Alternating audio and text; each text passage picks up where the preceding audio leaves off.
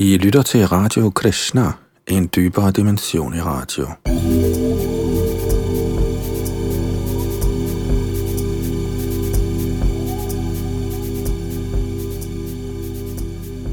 I bogen Liv kommer fra liv finder vi 16 morgenvandringer, hvor Shalila Prabhupada, Krishna-bevægelsens grundlægger, taler med nogle af sine disciple tidligere om morgenen, hvor han plejer at gå tur rundt omkring templet.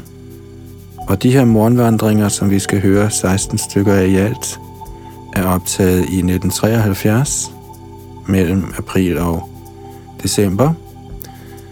Og her i den anden morgenvandring, som vi skal høre i denne ombæring, befinder vi os i Cheviot Hills Park, Los Angeles og Shalila Prabhupada, ledsages af Dr. Singh, Karandar, Ramananda Swami og andre elever. Her oplæst for Radio Krishna af Yadunandan Das.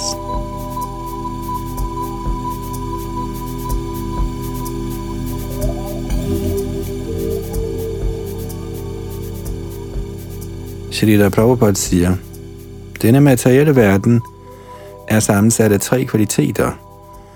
Sattva, Rajas og Tamas, det vil sige godhed, lidenskab og uvidenhed, som virker overalt. Disse tre kvaliteter er til stede i forskellige proportioner i alle arter. For eksempel giver nogle træer god og sød frugt, mens andre blot er til for at give brændsel. Dette skyldes omgang med bestemte kvaliteter. Også blandt dyrene er disse tre kvaliteter til stede.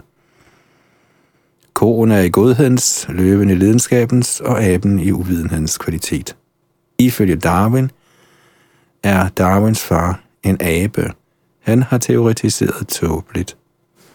Dr. Singh siger, Darwin har sagt, at nogle arter uddør i kampen for overlevelse. De, som er i stand til at overleve, vil overleve, men de, som ikke kan, uddør. Så han siger, at overlevelse og uddøen går side om side. Prabhupada siger, intet uddør. Aben er ikke uddød. Darwins nærmeste forfar, aben, eksisterer stadig.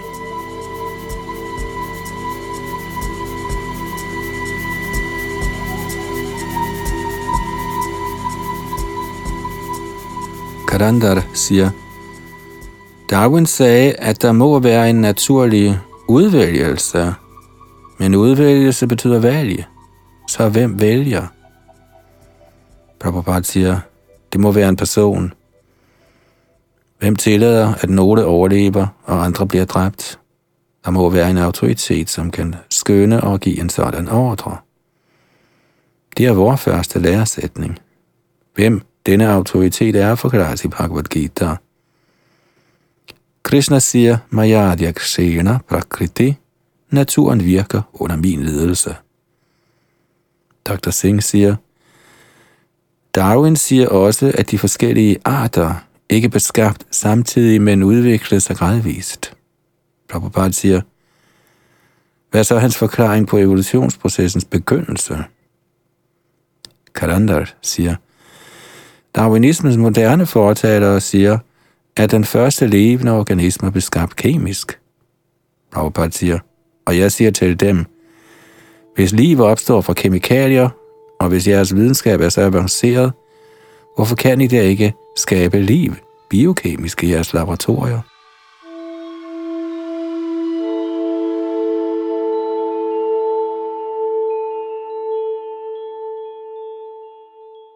Karandal siger, de siger, at de vil skabe liv i fremtiden. Prabhupada siger, hvilken fremtid? Når dette afgørende spørgsmål rejses, svarer de, vi vil blive i stand til at gøre det i fremtiden. Hvorfor i fremtiden? Det er noget vrøvl. Stol ikke på nogen fremtid, hvor behageligt den end måtte synes. Hvis de er så avancerede, må de demonstrere, hvordan liv kan skabes af kemikalier nu. Hvad er ellers mening med deres fremskridt? De snakker blot. Kalandal siger, de siger, de er meget tæt på at kunne skabe liv. Prabhupada siger, det er bare at sige det samme på en anden måde, i fremtiden. Videnskabsmændene må indrømme, at de stadig ikke kender livets oprindelse. Deres påstand om, at de snart vil bevise en kemisk oprindelse til liv, er noget i stil med at betale nogen med en fremdateret check. Sæt nu, jeg giver dig en fremdateret check på 100.000 kroner, men i virkeligheden har jeg ingen penge. Hvad er denne checks værdi? Videnskabsmændene påstår, at deres videnskab er vidunderlig. Men når et praktisk eksempel ønskes, siger de, at de vil tilvejebringe det i fremtiden. Sæt nu, jeg siger, jeg ejer millioner af kroner, og når du beder mig om penge, siger jeg, ja, ja, jeg giver dig en stor fremdateret check nu. Er det i orden? Hvis du er forstandig, svarer du, giv mig i det mindste 5 kroner med det samme, så jeg kan se noget håndgribeligt. Videnskabsmændene kan ligeledes ikke frembringe selv et enkelt græsstrå i deres laboratorier, og alligevel påstår de, at liv skabes af kemikalier. Hvad er det for noget vrøvl? Er der ingen, der sætter spørgsmål ved dette?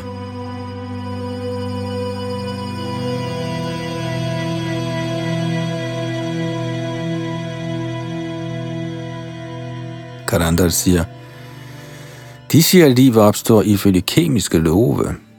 Prabhupada siger, så snart der er en lov, er vi nødt til at tage i betragtning af en eller anden lavede loven. På trods af alt deres såkaldte fremskridt, kan videnskabsmænd ikke frembringe selv et græsstrå. Hvad er de egentlig for nogle videnskabsmænd? Dr. Singh siger, de siger, at alting i sidste instans kommer af det fysiske stof. Levende fysisk stof kommer fra ikke-levende fysisk stof. Prabhupada siger, hvor kommer så det levende fysiske stof fra nu? Siger videnskabsmændene, at livet kommer fra det fysiske stof i fortiden, men ikke gør det nu? Hvor kommer myren fra nu? Fra jord?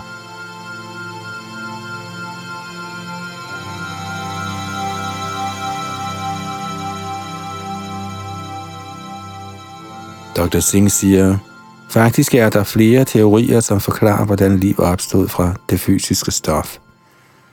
Hvordan levende stof kom fra det ikke-levende. Prabhupada siger, og her tiltaler han Dr. Singh som en materialistisk videnskabsmand, i orden, videnskabsmand, hvorfor kommer livet ikke fra det fysiske stof nu, din slyngel? Hvorfor kommer livet ikke fra materien nu? I virkeligheden er sådanne videnskabsmænd slyngler. De siger barnligt, at liv kommer fra det fysiske stof, selvom de overhovedet ikke er i stand til at bevise det. De bluffer simpelthen.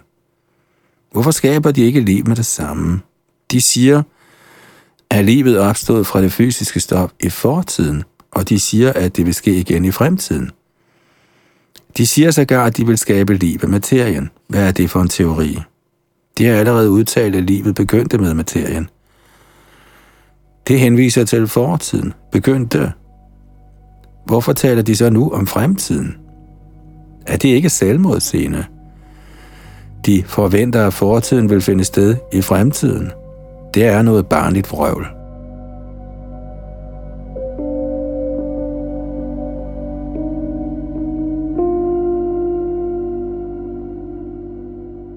Karandhara siger, de siger, at livet opstod fra det fysiske stof i fortiden, og at de også vil skabe liv på denne måde i fremtiden. Prabhupada siger, sikke noget vrøvl.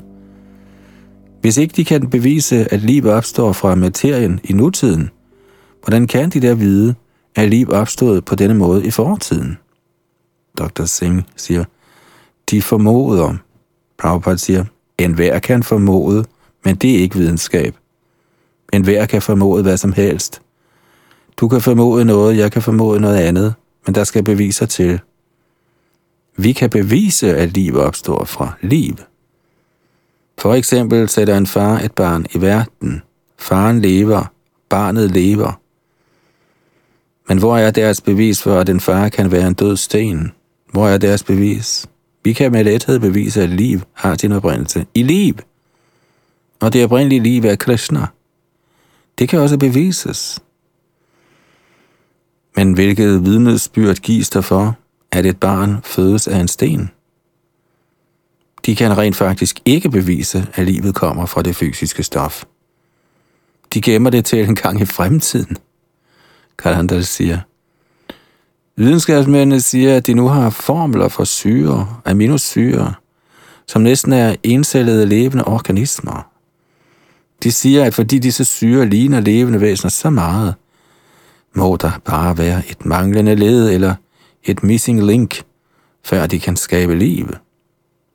Prabhupada siger, røvl, missing link. Jeg udfordrer dem lige op i deres åbne ansigter. De mangler denne udfordring. Det manglende led er denne udfordring op i deres åbne ansigt.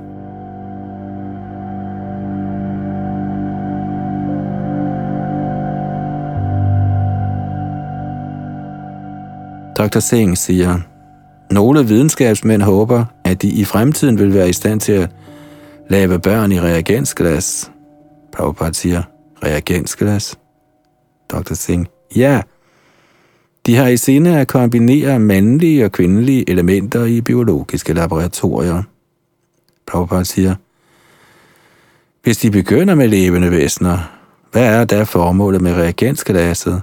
Det er kun et sted, hvor ting kombineres, men det er livmorerne også. Hvad ære har videnskabsmændene at dette, når det allerede finder sted i naturens reagensglas? Karandal siger, det sker allerede i naturen, men når en eller anden videnskabsmand gør det, modtager han Nobelprisen. Prabhupada siger, ja, det står skrevet i Bhagavad. Shvavidvara hoshtra karair sangstuta purusha pashuhu. Dette vers angiver, at de, som priser mennesker, der er ligesom dyr, ikke selv er bedre end hunde, svin, kameler og æsler. Shva betyder hund. Vidvaraha betyder afføringsædende svin. Ustra betyder kamel, og kotter betyder æsel. Hvis Nobelprisen gives til en videnskabsmand, som er en slyngel, er mændene i komiteen, der giver ham den pris, ikke bedre end hunde, svin, kameler og æsler. Vi accepterer dem ikke som værende mennesker. Et dyr prises af et andet dyr. Hvad er det glorværdige i det? Hvis menneskene i komiteen ikke er bedre end dyr, vil enhver, der modtager Nobelprisen i videnskab, være den største tåbe, for han bliver prist af dyr, ikke af mennesker. Dr. Singh siger, for nogle forskere er Nobelprisen det højeste. Prabhupada siger, de slyngler, de vrøvler, og fordi de jonglerer med ord, bliver andre vildledt. Ramananda Swami siger, Nobel er den person, som opfandt dynamitten. Prabhupada siger, han har skabt mig en ulykke, og han har efterladt sine penge for at skabe yderligere ulykker. Brahmananda siger, Bhagavad Gita udtaler, at dæmoniske mennesker – udfører handlinger, som har til formål at ødelægge verden. Prabhupada siger, ja, Ugra Karamana Kshayaya Jagato Hitta. De udfører handlinger, som er ulykkebringende og forårsager verdens ødelæggelse.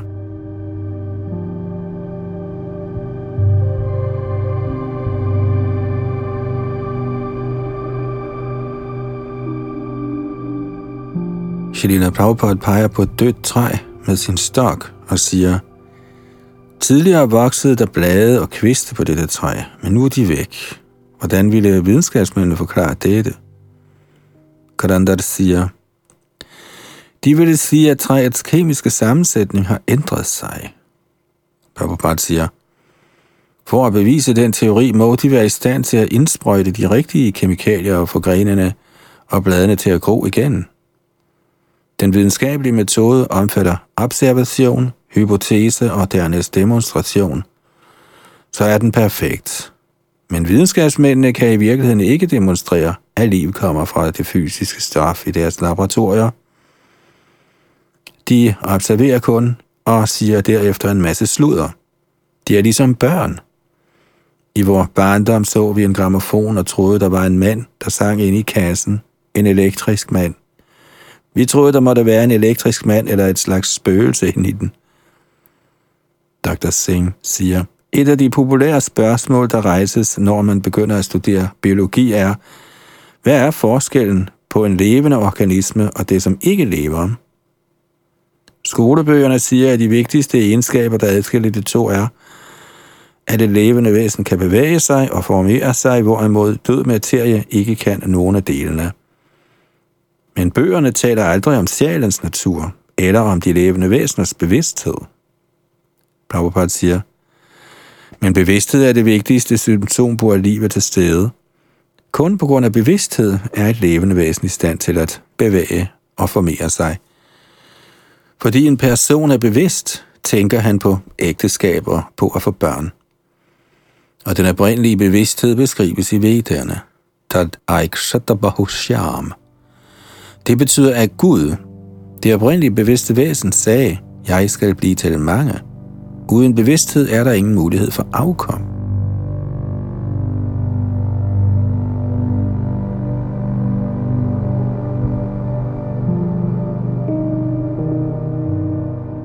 Shalita Prabhupada siger, Gartnerne vander de grønne træer, så hvorfor vander de ikke dette døde træ og gør det grønt? Dr. Singh siger, af erfaring ved de, det ikke vil gro. Prabhupada siger, hvad er det så for et element, der mangler? Forskere siger, at kemikalier er årsagen til liv. Men alle kemikalierne, som var til et sted, da træet var levende, er der stadig. Og disse kemikalier giver stadig liv til mange levende væsener, såsom mikrober og insekter. Så de kan ikke sige, at der ikke er livsenergi i træets krop. Der er livskraft. Dr. Singh siger, men hvad med selve træets livskraft? Prabhupada siger, ja, det er forskellen. Livskraften er individuel, og det bestemte individuelle levende væsen, som var træet, er forsvundet. Dette må være tilfældet, siden alle de nødvendige kemikalier til livets opretholdelse stadig er der, og alligevel er træet dødt.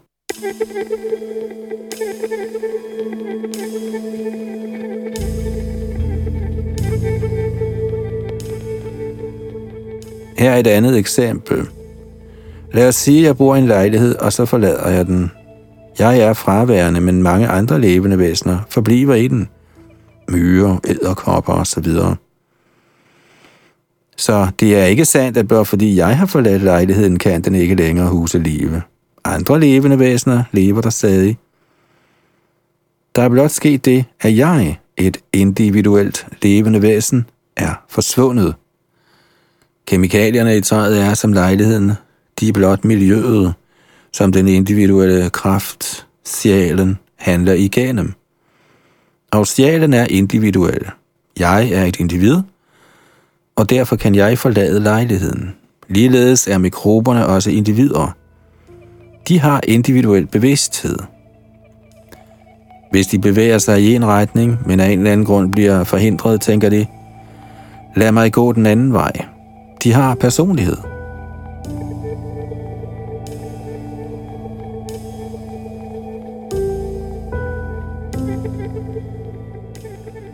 Karandar siger, men i en død krop er der ingen personlighed.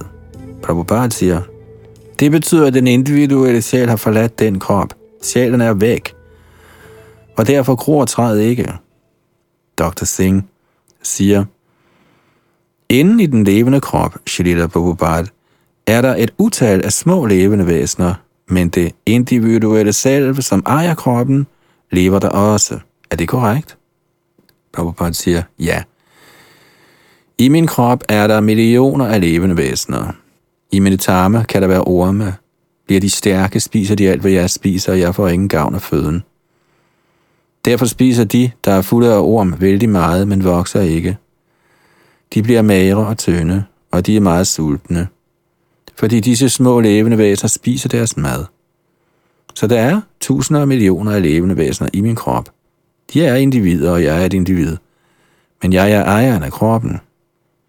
Ligesom jeg kan være ejeren af en have, hvor mange millioner af levende væsener opholder sig.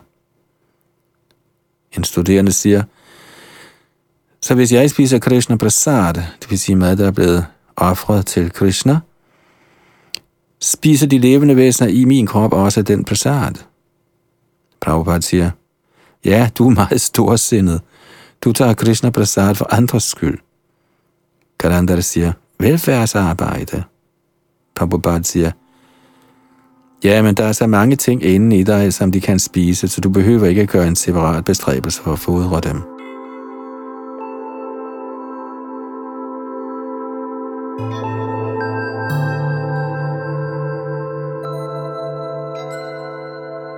Robert siger, den individuelle sjæl går aldrig tabt. Han dør ikke, og han fødes heller ikke. Han skifter blot en krop ud med en anden, ligesom man skifter klæder. Dette er perfekt videnskab. Dr. Singh siger, men hvorfor accepterer videnskabsmænd ikke dette? Prabhupada siger, de er ikke gode mennesker, de er slyngler. De har ikke engang dannelse. Under passende omstændigheder vil dannede mennesker have en vis tilbageholdenhed eller samvittighedsfølelse. Men disse mennesker er samvittighedsløse. De kan ikke svare ordentligt på vores udfordringer, og alligevel påstår de skamløst, at de er videnskabsmænd, og at de vil skabe liv. De er ikke gentlemen. I hvert fald betragter jeg dem ikke sådan. En gentleman ville skamme sig over at røvle. Dr. Singh siger, de tænker ikke før de taler. Prabhupada siger, det betyder, at de ikke er mennesker. Et menneske tænker sig om to gange før det taler. Krishna gør tilstedeværelsen af liv i kroppen så let at forstå. Han siger, Dehino smin yatha dehe gaumarang yovanang jara tatha dehantara praptir dhiras tatranamu yati. Ligesom den læmelige gjorte sjæl bestandigt vandrer i denne krop fra barndom til ungdom til alderdom, vandrer sjælen på samme måde over i en anden krop ved døden. Den selvrealiserede sjæl forvirres ikke af en sådan forandring. Med disse to linjer løser Krishna hele det biologiske problem. Det er viden. Et minimum af ord, maksimal løsning. Snæsevis af tykke bøger fyldt med sludder har intet formål. Materialistiske videnskabsmænd er som kvækkende frøer. Godok, godok, godok, godok, godok, godok. Frøerne tænker, nej, hvor taler vi fint. Men resultatet er, at slangen finder dem og siger, ah, her er en dejlig frø. Haps, færdig. Når døden kommer, er det hele forbi. De materialistiske videnskabsmænd kvækker, Grok, grok. Men når døden kommer, er det forbi med al deres videnskabelige foretagsomhed. Og de bliver til hunde og katte eller noget i den stil.